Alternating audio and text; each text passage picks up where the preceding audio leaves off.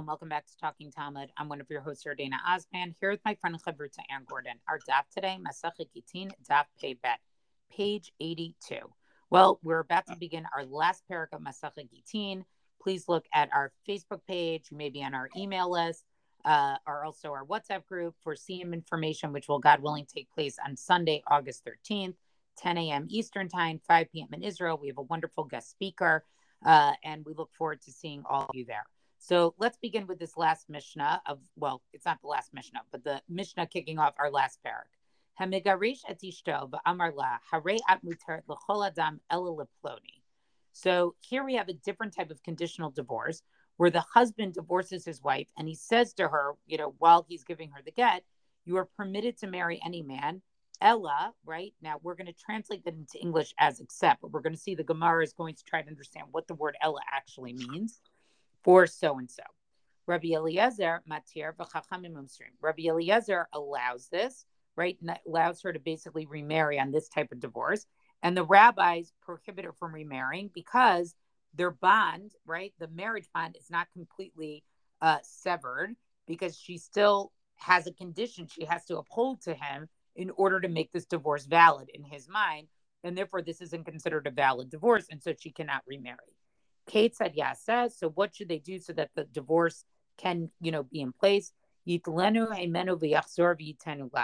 should take it from her, the get, hand it to her and get, and say, you're you are and say to her, you can marry anybody. If he wrote this condition in the get itself, even if you then erased it, it's an invalid get and it needs to basically be rewritten. Now, what the Gemara is going to focus on here is this word of Ella, right? Ibailuhu, hi Ella. What does this word Ella mean? Does it mean chutzu? Does it mean accept? That in other words, the husband basically says, I'm going to divorce you, but I'm only going to permit you to marry a certain limited group of people, right? Chutz, right? Oh, almanat. Or is it on the condition? In other words, he's giving her a get on the condition that she would not marry so and so.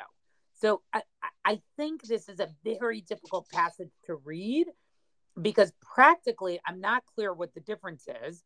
And Anne, you're usually our linguist here, but this is like a subtlety in the Hebrew language itself, and we're talking about it in English.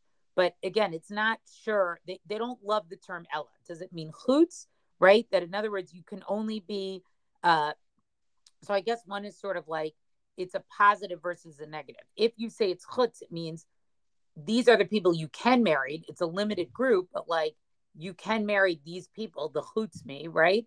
Or is it almanat? In other words, you can get this divorce as long as you don't marry X, Y, and Z people.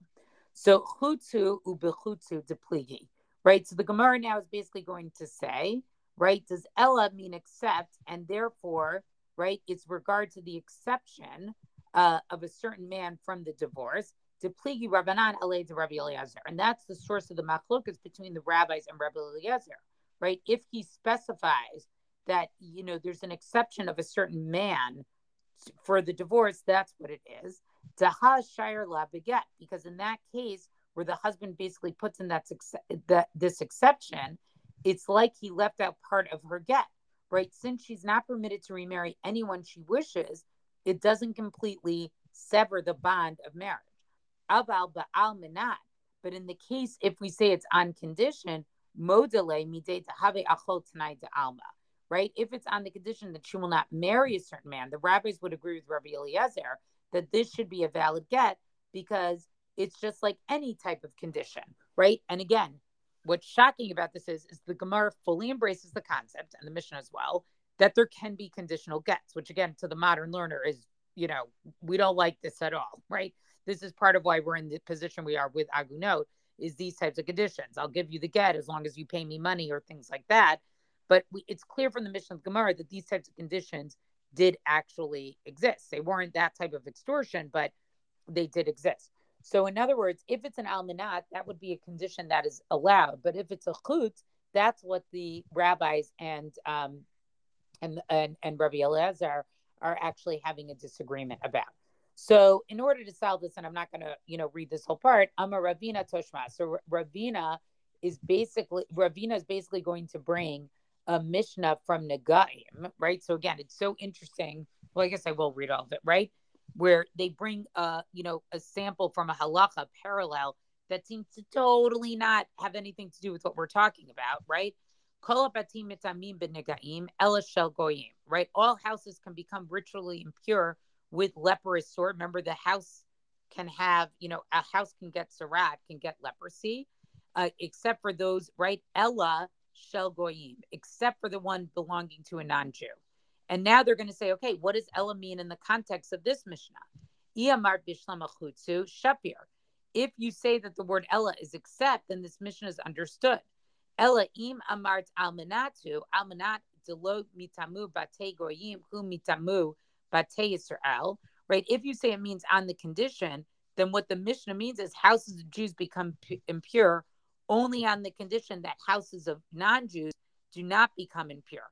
Ha mitamu bate goyim lo mitame bate Israel. Right? So therefore, if the houses of, of, of, of non-Jews become impure, then the houses of Jews do not become impure. So in other words, Ravina is basically saying Ella can't it mean must mean accept. It can't mean on condition because then this Mishnah wouldn't make any wouldn't make any sense. The Gemara is going to go on to explain this and give another objection uh, to this interpretation of, of the Mishnah, um, and it's interesting to see what they do.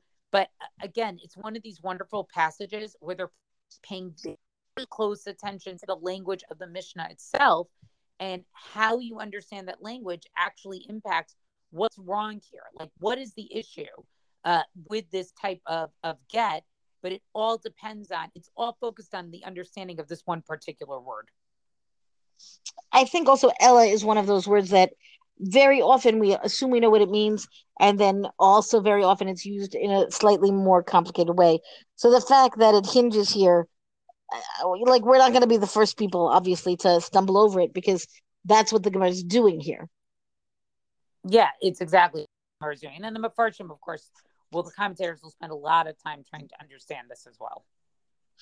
Okay, I'm going to move on to Amud Bet, where kind of in the middle of Amud Bet, we have a dilemma that's presented by Rabbi Abba. And I don't want to read the beginning of it inside, but basically it's a case of Kiddushin. And it's a case of Kiddushin where the question is, um, you know, how is it going to be that when a when the man makes this woman betrothed this woman, right? Then he fundamentally is making her forbidden to everybody else, right? So then what happens for this woman? And, and the Gemara is going to then, you know, embark on some discussion over this overall. I do find it fascinating that we're like already in the Kiddushin discussion before we're in the Kiddushin Masachet, um, which I think is a little surprising, except for that it also then comes to really relate to divorce. And that's, of course, the main discussion here. So, what happens? Jumping down um, let's see to where. Let's come to there's a, you'll see there's a space that says Amar Bai Intim Salomar Rabbi Abba. So again, it's referring back to this case of Rabbi Abba, but that's not really the part that I wanted to to focus on. Ba Reuven Vikija Chutz Mishimon. So the the case, and again, this was Rabbi Abba's case, where a person comes and betroths a woman and says, perhaps I didn't uh, elaborate on this well, that he's excluding so and so. What does it mean he's excluding so and so?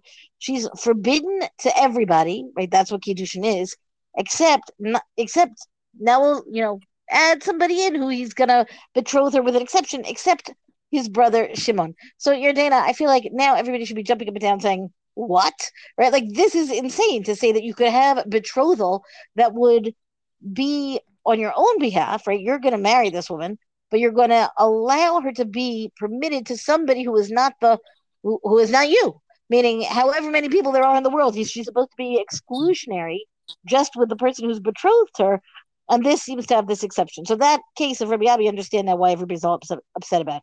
Uva Shimon And now Shimon comes and betroths her, saying that she is forbidden to everybody except for Reuven. Now, the fact that this is even a possible case is, as I say, somewhat bizarre. But let's play it through, right? Now both of them die. So Reuven died. They die because they've been betrothed. They haven't been married. They don't have children. They die without children. She's now going to have Yibum with Levi. You'll note the biblical names, Reuven, Shimon, Levi, right? We could go all 12. However, in this case, right, we don't give her this label of being the wife of two who have died, right? This concern of, you know, how many people die, and then she ends up being having Yibum and, and Yibum, right? This was a situation, we saw it in Yevamot, and there's other places where there's a concern that a right she's considered she ends up being like a, a killing wife right? Meaning if too many men are dying on her watch so to speak. But in this case that's not what happened at all right? She was however this works out she's betrothed to two people at the same time. So the girl says my tama how is it that she's not the wife of two two men who have died? Kidushe de ahanu kidushe de Shimon lo ahanu. So it's like this. It's as if the betrothal to Reuven is what took effect and forget about the betrothal to Shimon. It should never have, you know, been possible to begin with. It doesn't make her forbidden to anybody except it doesn't make her forbidden to anybody she wasn't already forbidden to, right? Because she was already betrothed to Reuven, with his exception of Shimon, which is, as I said, strange. But but then by becoming also betrothed to Shimon to the exclusion of everybody except for Reuven, nothing has changed in her um, availability, shall we say? Again, a very, very strange case. So then, what is the case of the wife of two men who have died, right? How does that work out? So again, Reuven comes and he betroths a woman with an exception for Shimon, right? She's forbidden to everybody except for Shimon.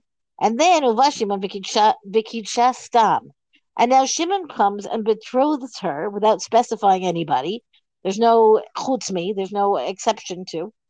And then the Kiddushe Reuven Ahanu Lemesra Alma uh, Alma. The so then Reuven's Kiddushin is effective, right? It makes her prohibited to everybody except for Shimon.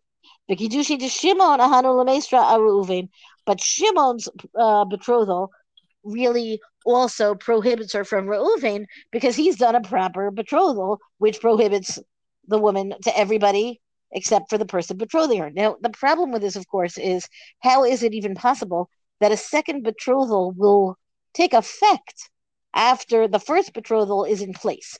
Right, and that's this case of Rabbi Abba. Again, going back to the top of the the it's not the top of the daf, it's the middle of the daf, but the beginning of this discussion, where we and where it really is like a, a dilemma to begin with of how can this even possibly work?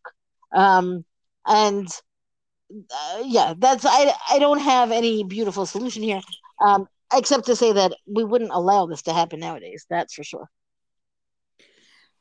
Yeah i mean i i think what is becoming clear to me is there were practices around get that were allowed that today are really not allowed or like not considered to be anything that we would endorse. Um and that's hard to read. Right. And i will add of course the gemara goes on. I'm not reading because it goes on to the next half really. But the next discussion is what happens when you when this betrothals are going to end in divorce but they're as opposed to the case of what if they both died what happens in, when you want to end up divorcing and how to how does that work I'm still very troubled. And I'm sure, I'm sure if this were not Dafyomi and we were doing an intensive Iyun, you know, delving into all the sources, we would understand but much better. Uh, you know, it, it's it's the downside of Dafyomi to not be able to like really go to the depths to figure out how is it possible? What by what mechanism does a second betrothal take place while the first betrothal is st- still in effect? Well, that's our DAF discussion for the day. Rank us, review us on all major podcasts. Thank you to Rabbanit Michelle Farber for hosting us on the Hadran website. Let us know what you thought about this DAF on our Talking Talmud Facebook page. And until tomorrow, go and learn.